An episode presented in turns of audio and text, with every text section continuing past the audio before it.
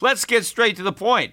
You want to grow your portfolio to deal with the rising cost of inflation, to pay off your debt or your mortgage, pretty much anything standing in the way of you and financial freedom, right? Well, with Yahoo Finance, you can get access to the news, data, and tools that you need in order to help you reach that financial freedom. And when it comes to your financial future, you think you've done it all. You've saved, you've researched, you've invested all that you can. And now you need to take those investments to the next level by using what every financial great uses Yahoo Finance. For more than 25 years, Yahoo Finance has been the brand behind every great investor. They're the number one finance destination, producing a holistic look at the financial news cycle, including breaking news, original perspectives, analyst ratings, independent research, customizable charts, and so much more. For comprehensive financial news and analysis, visit the brand behind every great investor, yahoofinance.com, the number one financial destination. That's yahoofinance.com. The Peter Schiff Show. Last night, following tradition, President Trump delivered his first State of the Union address, although a lot of people are saying that it's not technically a true State of the Union address, that we'll have to wait another year for that, that he has been president for too short a period for it to really be a State of the Union, so it's just an address uh, before a joint session of Congress. But whatever you call it, apparently the president's uh, address was very well received. Even some of the president's critics are giving him credit, although not all of his critics are being so kind to the president. On the other hand, I was not impressed at all by what Donald Trump said. I mean, if his main goal was just not to offend anybody, not to say something outrageous, and to try to get uh, a positive reaction from the political classes, from the media, from Wall Street, then I guess he gave a great address. But if you were looking for the president to actually indicate that true change is coming, that America actually may be great again, that President Trump may actually be a different type of president than his predecessors, you got no indication that that was going to be the case. In fact, Trump gave me every indication that his administration would be more of the same. You know, Donald Trump wants to make America great again. Well, you can't make America great again by making the government greater. There was no discussion last night about the real cause of America's problems. I mean, Donald Trump certainly pointed out some of the problems. He pointed out our large trade deficits, particularly our merchandise trade deficits, but he neglected to point out that the largest trade deficits yet recorded didn't happen under President Obama. They happened under President Bush. In fact, our trade deficits have been growing over the decades consistently uh, under presidents of both parties. He also mentioned the fact that our national debt doubled under President Obama, but he neglected to point out that it also doubled under President Bush. Yes, we have a huge problem. We have a lot of debt. He also talked about our labor force participation rate, how so many Americans are no longer part of the labor force, particularly those Americans of working age. It's not the retirement of the baby boom, it's the early retirement of the baby bust. It's the generation X, Y, and Zers. It's people in their 20s and 30s who are not working. That is a big part of the problem. He referenced the 47 million Americans who are now on food stamps. So he correctly talked about a lot of the problems, but he didn't actually articulate any solutions other than more government. And you know, there's the only way to fix what government broke is for the free market to do it. There are no government solutions to our problems. It's the government solutions that created the problems. You know, I think the problem that Donald Trump believes he's uh, figured out or, or is correcting is Donald Trump believes America is weak because our leaders have been weak, and that he's going to be a strong leader. And because we're going to have a strong leader, we're going to have a strong economy. It's actually the opposite. The reason the economy has been so weak is because our government has been so strong. Whether you want to say it's because the president was strong or it's just Congress, whatever it is, it's big government. It's strong government that has created a weak economy. And if we want to strengthen the economy, we have to liberate it from the shackles of government. We have to weaken the government to strengthen the economy. If we want a great economy, we can't have a great government. We have to have a much smaller government. But that is what, not what Donald Trump wants. Donald Trump spent most of his speech talking about ways to make government bigger. And in fact, even before he gave the State of the Union address, there was a budget that was submitted to Congress that did exactly that, that made American bigger, made government bigger, right? There are no cuts to entitlements, which are running on autopilot, which are going to just continue to increase under Trump. He is doing nothing to restrain the growth of entitlement spending. But what he did propose was a big increase, a 50, 60 billion dollar a year, I guess, increase in spending on the military. Now, if Donald Trump really understood the problems of the U.S. economy, he would be proposing cuts to military spending, not increases. Now, he is also talking about offsetting increases in uh, defense spending or military spending, because I don't really think it's defense spending, because I think our defense is not going to be improved by this additional spending. It is just spending on the military. I think it's excess spending that we do not need. But Donald Trump wants to spend the money, but he also wants to pretend that we're paying for it. And so he is also uh, recommending cuts to the State Department, cuts to the Environmental Protection Agency. But even if you eliminated these departments in their entirety, right, we still couldn't pay for the increases in defense spending. And of course, Donald Trump is not recommending that we abolish these agencies, just that we make significant cuts to their budgets. But the net effect is that the increase in defense spending will be greater than the reductions in discretionary spending. And so the deficit is going to grow. Government is going to get bigger. And as long as government is going to get bigger, then nothing that Trump is hoping to achieve will happen. I mean, Donald Trump kept talking about the 250th anniversary of the birth of our nation, which will happen in what 2026 will be the 250th anniversary, and he wants America to hit that point and be the greatest it's ever been. Right? There is no way that that is going to happen unless we can return America to the type of country that made us so great 100 years ago limited government, maximum freedom, no income tax, no Social Security tax, no Obamacare. Not about repealing it and replacing it, but getting rid of it. Let's have a free market in healthcare the way we did when America was the greatest nation in the history of the world, when we were the richest nation in the history of the world. So if we're going to restore our greatness, we need to dismantle government. And Donald Trump is not talking about doing that at all. He's talking about spending more money. He wants to spend more money on our vets, right? He wants to spend more money at the border. He's spending more money on the military. He talked about a trillion dollars in infrastructure spending. Now, some of that spending supposedly is going to come from the private sector, but some of it is going to come from the government. And of course, why is the private sector going to suddenly spend all this money on infrastructure? I mean, if there was some infrastructure project that the private sector could afford that was economically viable, it would have been made.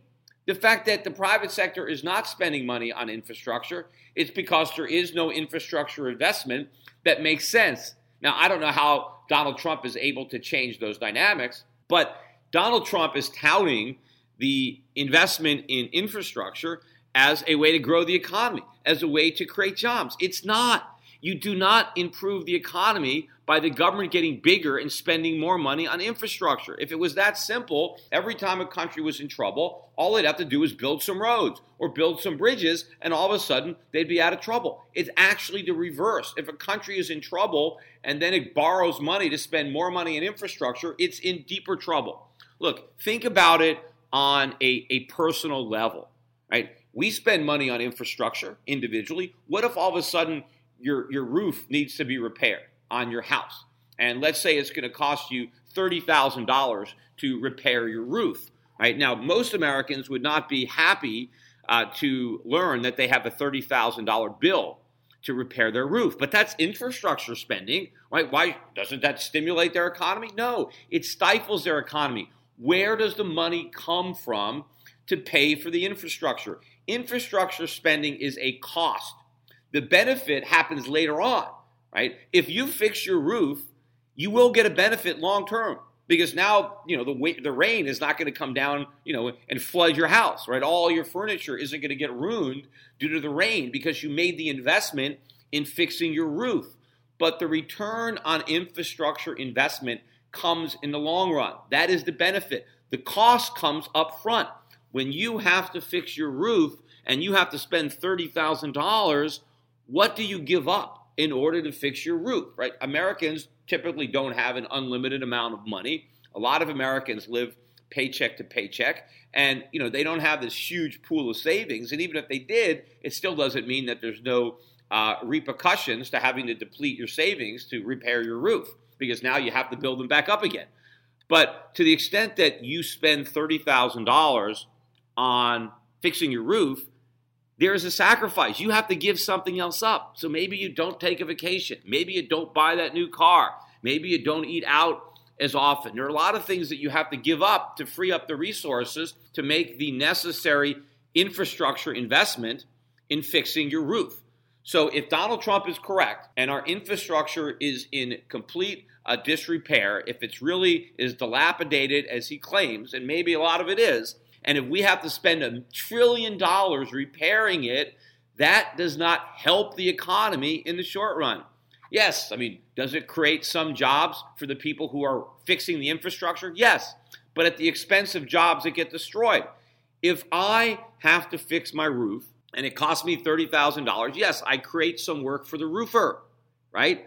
But if I have to stop spending money someplace else, if I'm not buying other things, then I'm taking work away from somebody else. So the jobs that get created in the roofing industry get destroyed someplace else. So there is going to be no net increase in jobs if we have to hire a bunch of people to repair our infrastructure because the cost of doing that is going to mean that jobs are going to be lost in some other part of the economy. And of course, we don't do things to create jobs. The goal of infrastructure isn't the jobs that are needed to produce it, that is part of the cost because people are needed to build the infrastructure, those resources cannot be used to satisfy other more immediate desires on the part of humans. That is the cost, that is the burden.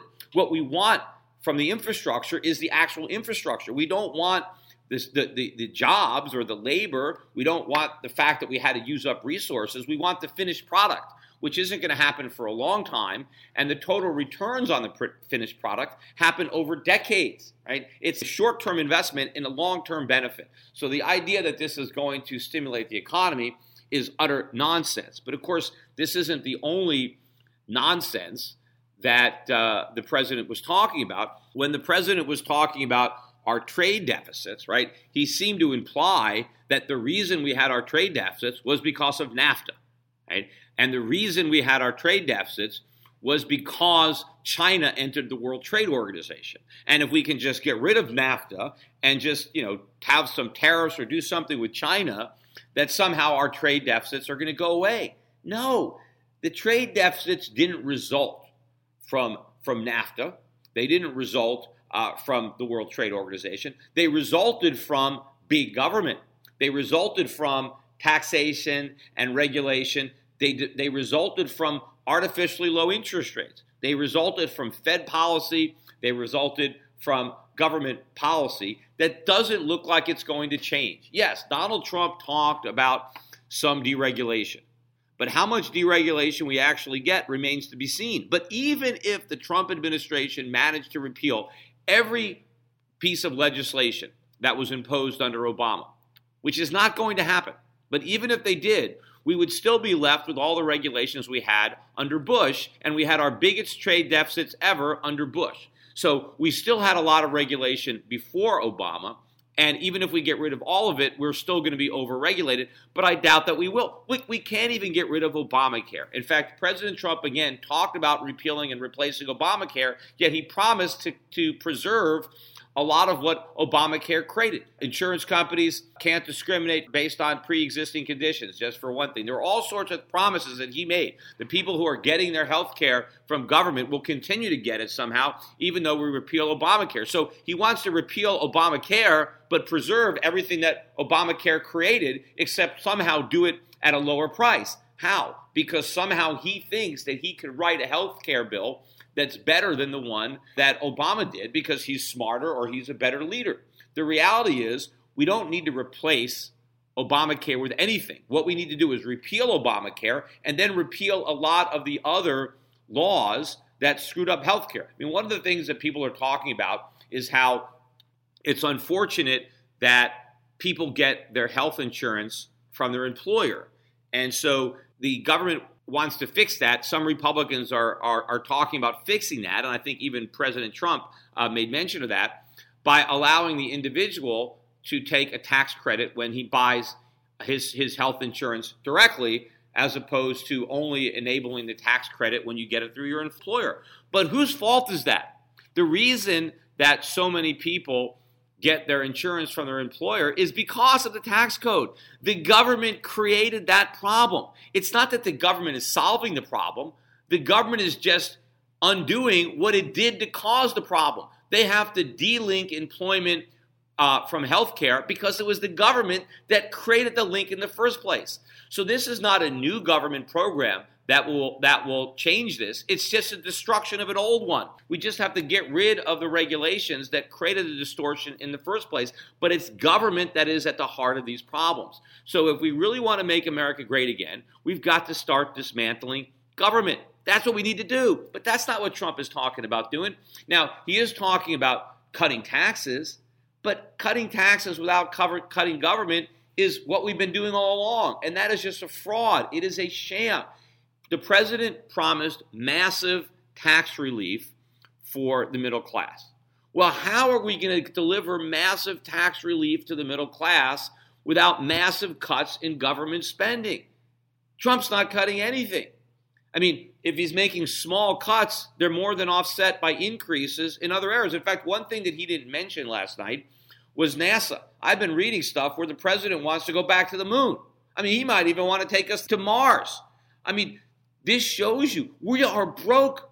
We have no money to send people to the moon. I mean, we shouldn't have sent them to the moon in the first place. I mean, we borrowed a lot of money. We had a lot of deficits under President Kennedy and then President Johnson. The whole time we had the space program, we were running deficits. We were borrowing that money to go to the moon. But now, because we borrowed so much money, we're now broke. The last thing that we would want to do is send people to the moon. You know, if, if there's if there's value in going to the moon, let the private sector do it, right? And but but the fact that Trump is even talking about this shows that he doesn't get the the true state of the economy. That we need to shrink government, not grow government, and we're not going to improve the economy by spending money sending people to the moon. But getting back to the tax cuts, and of course the president will say that, oh, Americans need tax relief. Americans, middle income Americans deserve tax relief. They're overtaxed. The reality is they're undertaxed right? Given the amount of government that we have, Americans are undertaxed because we have large deficits. The government doesn't collect enough in taxes to cover what it spends. So, unless you're going to be talking about massive cuts to government spending, you have to talk about tax increases. If we want all this government, we have to pay for it. Now, of course, we're paying for it. We're paying for it with debt. We're paying for it with inflation. We're paying for it with a diminished standard of living. And of course, we ain't seen nothing yet when it comes to how much further our standard of living is going to be diminished uh, once you know the dollar collapses, which it's not doing yet, and once the trade deficits actually disappear. I mean, one of the things that Donald Trump doesn't understand when he talks about these trade deficits is that in the short run, the trade deficits confer a net benefit to America. Now, you know, there is a huge long term cost associated with that current benefit, but it is a benefit because we get to consume all these goods that we didn't have to produce, right? So we got we got the the the, the, the good part without the bad part. It's like you know, it's like getting a paycheck without having to show up at work, right? You didn't have to do any of the work, but you got all the reward. We're getting the reward of the work that's done overseas. And for their efforts, our trading partners, they're the ones that are losing, right, in the short run because they're losing all these goods that they could have consumed themselves. Instead, they're sending them to America. We enjoy those goods and they don't get anything. They have to work without getting paid. They show up at their job and they don't and their employer doesn't pay them. They do all the work and they don't get paid. So in the short run, we benefit. And any efforts to reduce the trade deficit, which need to happen, right? In the short run, it will be painful. In the short run, it's going to mean a decline in our standard of living. But that doesn't mean that these trade deficits are good just because we get a short term benefit. Look, you, you can get a short term benefit from taking drugs. That doesn't mean that you should take them because there's a long term consequence uh, to doing it. Maybe you're going to cut your life short. Maybe you're going to develop other problems in the long run if you take the shortcut of you know hyping yourself up on drugs right now. But you know, I read this article in in Forbes, and again, in most cases, you know, Forbes is one of the better. Uh, you know publications out there when it comes to economics except they don't get this on trade now the guy that wrote the article made the same points that i'm making that the trade deficit is a net win for us because we get stuff that we don't have to produce. But he didn't understand the long term consequences of it, which are going to be painful. And, and he used the analogy uh, of an individual working. And he, and he was correct. He said the goal of trade is to import as much and export as little right you want to you want to import as much as you can while exporting as little as you can that that's what everybody wants to do that is the goal that is the only reason that you export you export to pay for your imports and if you can pay for your imports by exporting less, that's great. And he made the same analogy to somebody that has a job.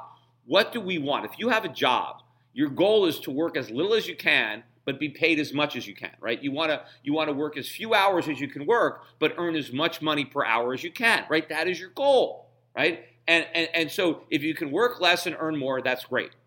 But here is where the analogy stopped, but where it should have continued. What happens if you really do this? What happens if you're barely working and you're you're getting you're collecting a lot of money? You're being overpaid. Now, what happens when your boss figures out that you've been slacking on the job, right? That he's overpaying you, that you're really not doing a lot of work, and you're getting all this uh, all this uh, check, all this paycheck. You get fired, right? You're fired when the, the boss figures out that it's a bad deal for him that he's overpaying you, that you're not working that hard and he's paying you a lot of money and he decides to fire you, now what do you do? Right now you're in trouble. Well, the same thing is going to happen to America when the world fires us. The world, our trading partners, are not going to stay in this parasitic relationship indefinitely. They're not going to keep on losing. They're going to want to win for a change. Their consumers are going to want a piece of what we have. They're going to want to consume all the products that they're shipping to America. They're not going to do it in exchange for paper. Now, why have they done it in the short run? Why are foreigners willing to sacrifice in the short run and go without things so that Americans can live beyond their means? It's because they're doing it for the future. They are accumulating our IOUs. They are making investments. They are delaying their current um, needs, they're delaying gratification to the future because whenever foreigners sell us something, they accumulate an asset, whether it's a bond, whether it's a stock, whether it's some real estate. So while we're having a party, right, consuming all this stuff that we didn't make, our creditors are building up their net worth. They're building up their assets that they hope one day to now live off the income, live off the dividends, right? Eventually, foreigners who have been under consuming and working so hard can just kick back and retire and live off all their investment income on their U.S. stocks, bonds, and real estate. Well, the joke's going to be on them because we can't pay. We have no ability to service this debt. We depend on them constantly reloaning us everything they earn from us. So, whatever they earn, they have to recycle it back. The minute they try to live on their investment income, the whole party collapses, the dollar crashes, and now they found out that they've been they've been working for nothing, right? They've been sacrificing for no reason. Now they might even figure this out before then. And in fact, to the extent that we poke the snake, to the extent that we do some kind of tariffs or some kind of punitive action, maybe maybe we will actually cause them to come to their senses sooner rather than later to realize that they're the ones that are the losers in this relationship that America has been gaining at their expense. So there is widespread misunderstanding when it comes to this issue. And I pointed out in podcasts before this the border adjusted tax everybody just assumes that if we have a border adjusted tax we're not going to feel it because the dollar is going to rise by 25% magically just so nothing costs us more money, which is completely ridiculous. The whole premise of the border adjusted tax and the reason it's supposed to make the dollar go up is because our imports are supposed to go up and our exports are supposed to go down because our imports are supposed to be more expensive and our exports are supposed to be cheaper. But if the dollar goes up by 25%,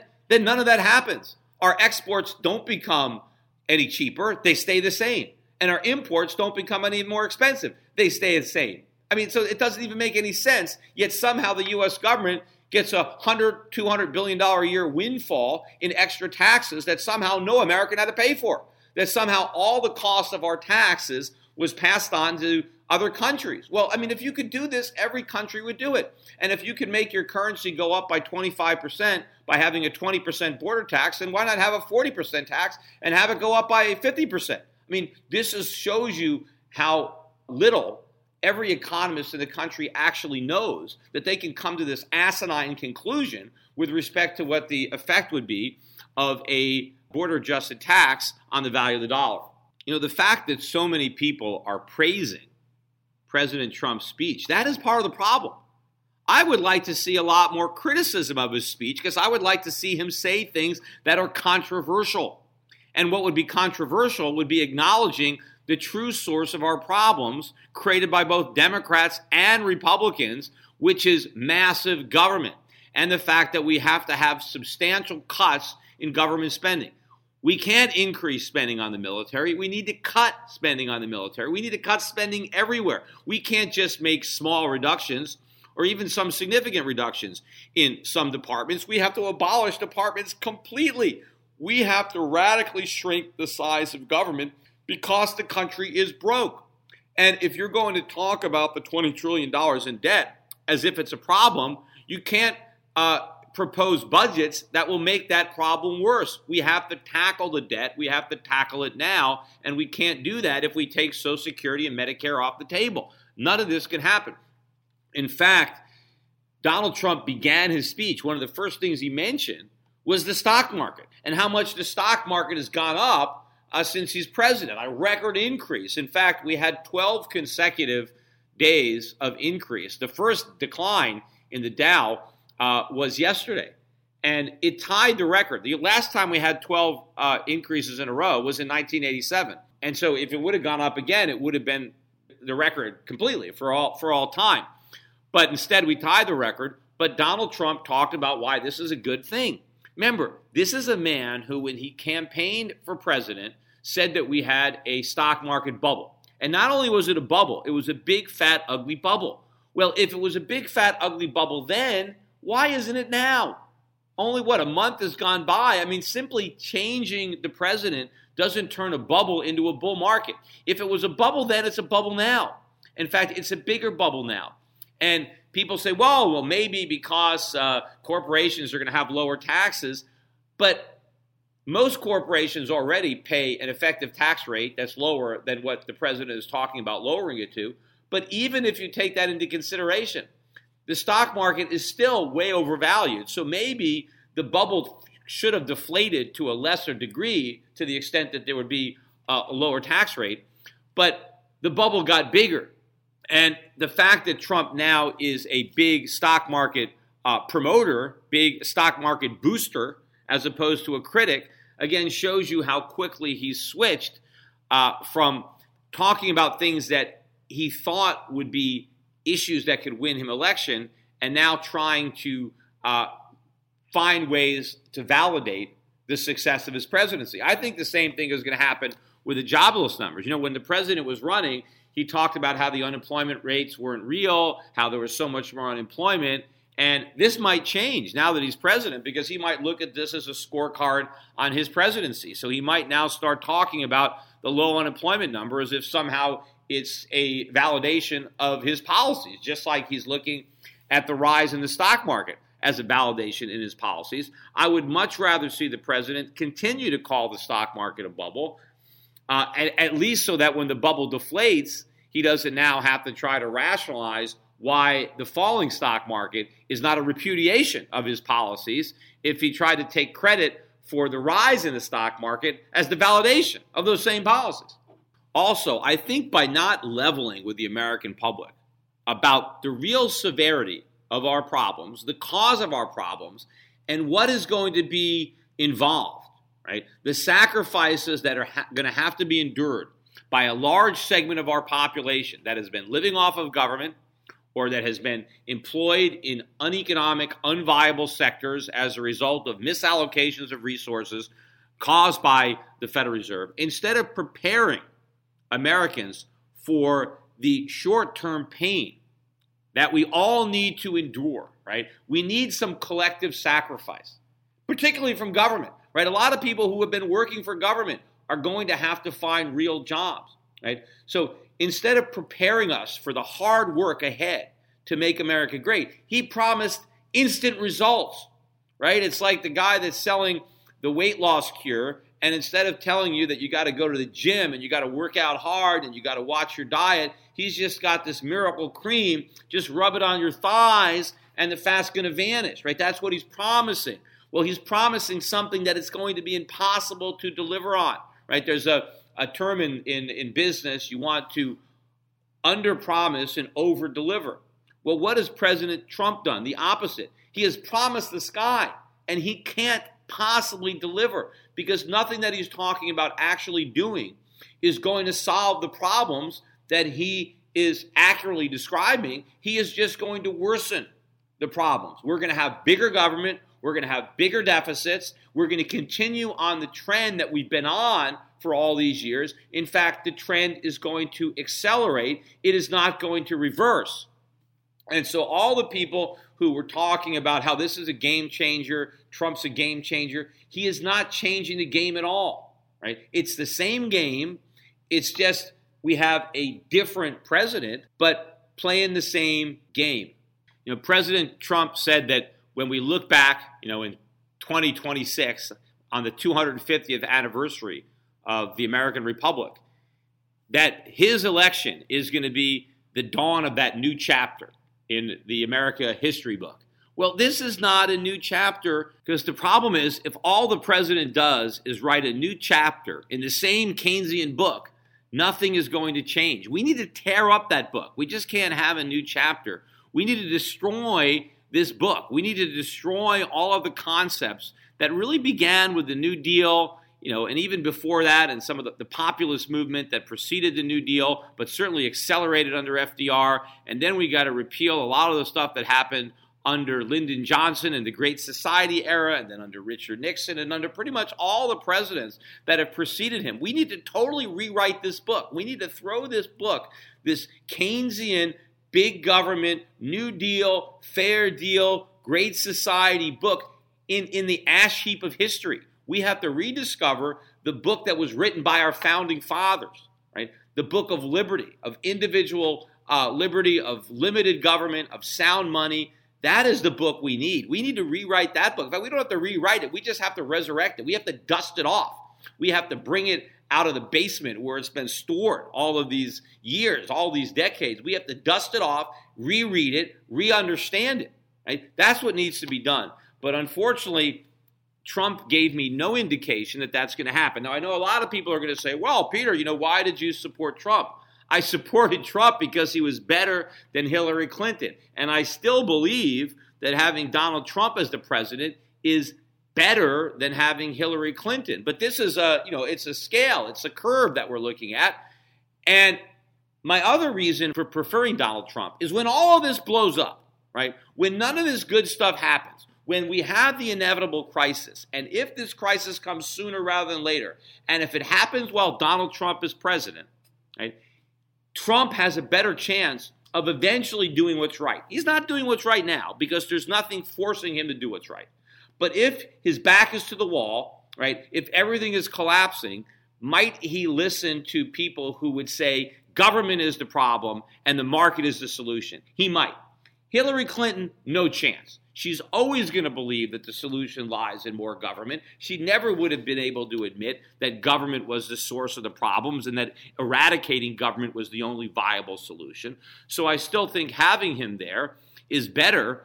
But the problem might be that the collapse doesn't happen early enough in his administration for him to be able to do something proactive before the 2020 election, and it happens late enough in his administration that he gets the blame.